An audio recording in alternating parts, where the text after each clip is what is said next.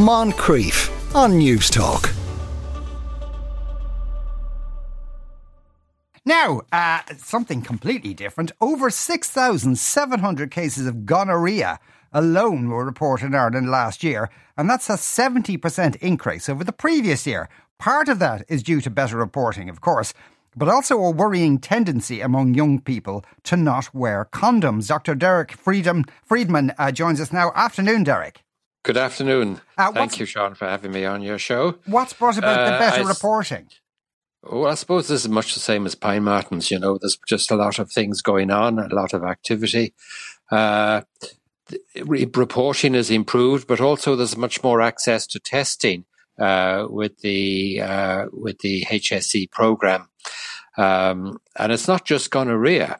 I mean, syphilis is up, chlamydia is up, uh, herpes simplex virus is up, and we're also identifying another pathogen which people might know about, Mycoplasma genitalium, which causes very similar symptoms and problems to, uh, to, chlamydia, and like chlamydia, is very frequently silent. My word! And, uh, uh, and these uh, infections, what kind of damage, particularly permanent damage, can they do to people? Well, it depends on which one you have. There are about 28 different conditions, infections that can be uh, transmitted sexually. So it varies. I mean, some have very significant uh, uh, um, consequences if they're not diagnosed and treated. HIV uh, and syphilis, for instance. I mean, syphilis was the great killer uh, before uh, before antibiotics. I mean, you know, do you, do you know why why smallpox was called smallpox?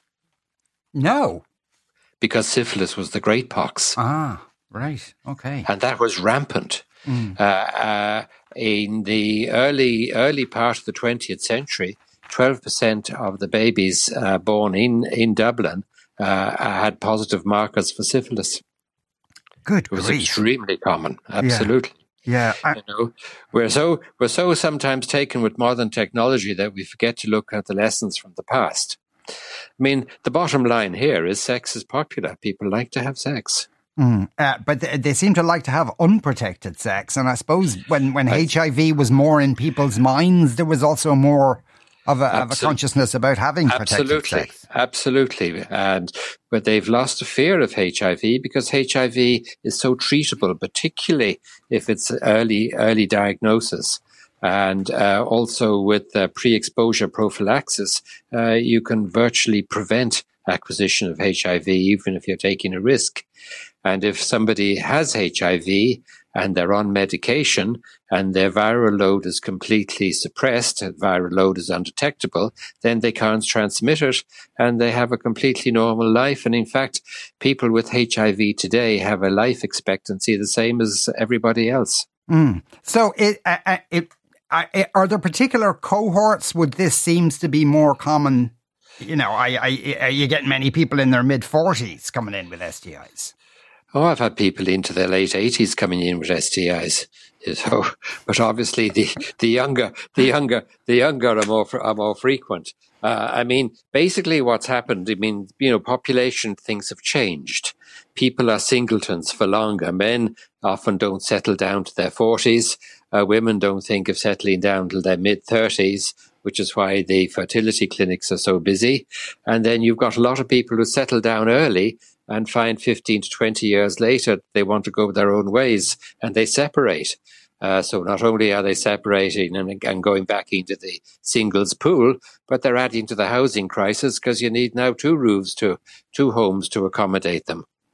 Uh, yeah, that's uh, I suppose a, a, further complication uh, uh, on top of that. But in There's the main, everything in, everything is interconnected. Yes, and, and but in the main, Derek, is it is it younger people you're seeing this in? Obviously, younger people. I mean, and then we get some who just view sex as a sport. Yeah, yeah. Well, I suppose you that's know? just a, an attitudinal thing. The the so uh, do you think this is about messaging, Derek, in, in in the sense of reminding people that using a condom would be a very good idea? Uh, very de- definitely. But I mean, again, you know, what we suggest to people and what I've always suggested from the early start of HIV is people use a condom for the first you know, a couple of months of relationship until they know it's going to be, you know, it's going to be a, a relationship of value. And uh, then but people can't spend their, their, life in a condom, and obviously they want to get go on to get checked, and it's a good idea to come and get screened before they they go bare. Uh, so this, you know, this can be very, very important. Uh, but we, you know, the other thing that we don't really address is the concept of quality sex. Mm. You know, it's uh, basically, uh, you know, what do people expect from sex? I mean, a lot of people, I mean, they tell, they come in and tell me they've had sex with so and so, and I look at them and say that, sorry, you weren't having sex, you were just masturbating in a vagina.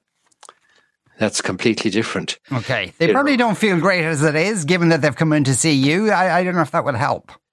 Well, I think it does help, actually. I think it puts it into context and it puts into what they're actually doing, and they're not actually getting any quality. I mean, it's a bit like analogous to food. Do you go to a takeaway or do you go to a restaurant? Uh, yeah, but, you know, both have their place. Both have their place, but one is better than the other. Uh, yeah, depending on your budget. But then we're, well, we're going down the torturous route of analogies there, uh, Derek. Thanks very much for uh, speaking with us today. That was uh, Dr. Derek Freedman there, uh, a specialist in the treatment of STIs. Moncrieff, weekdays at 2 p.m. on Newstalk.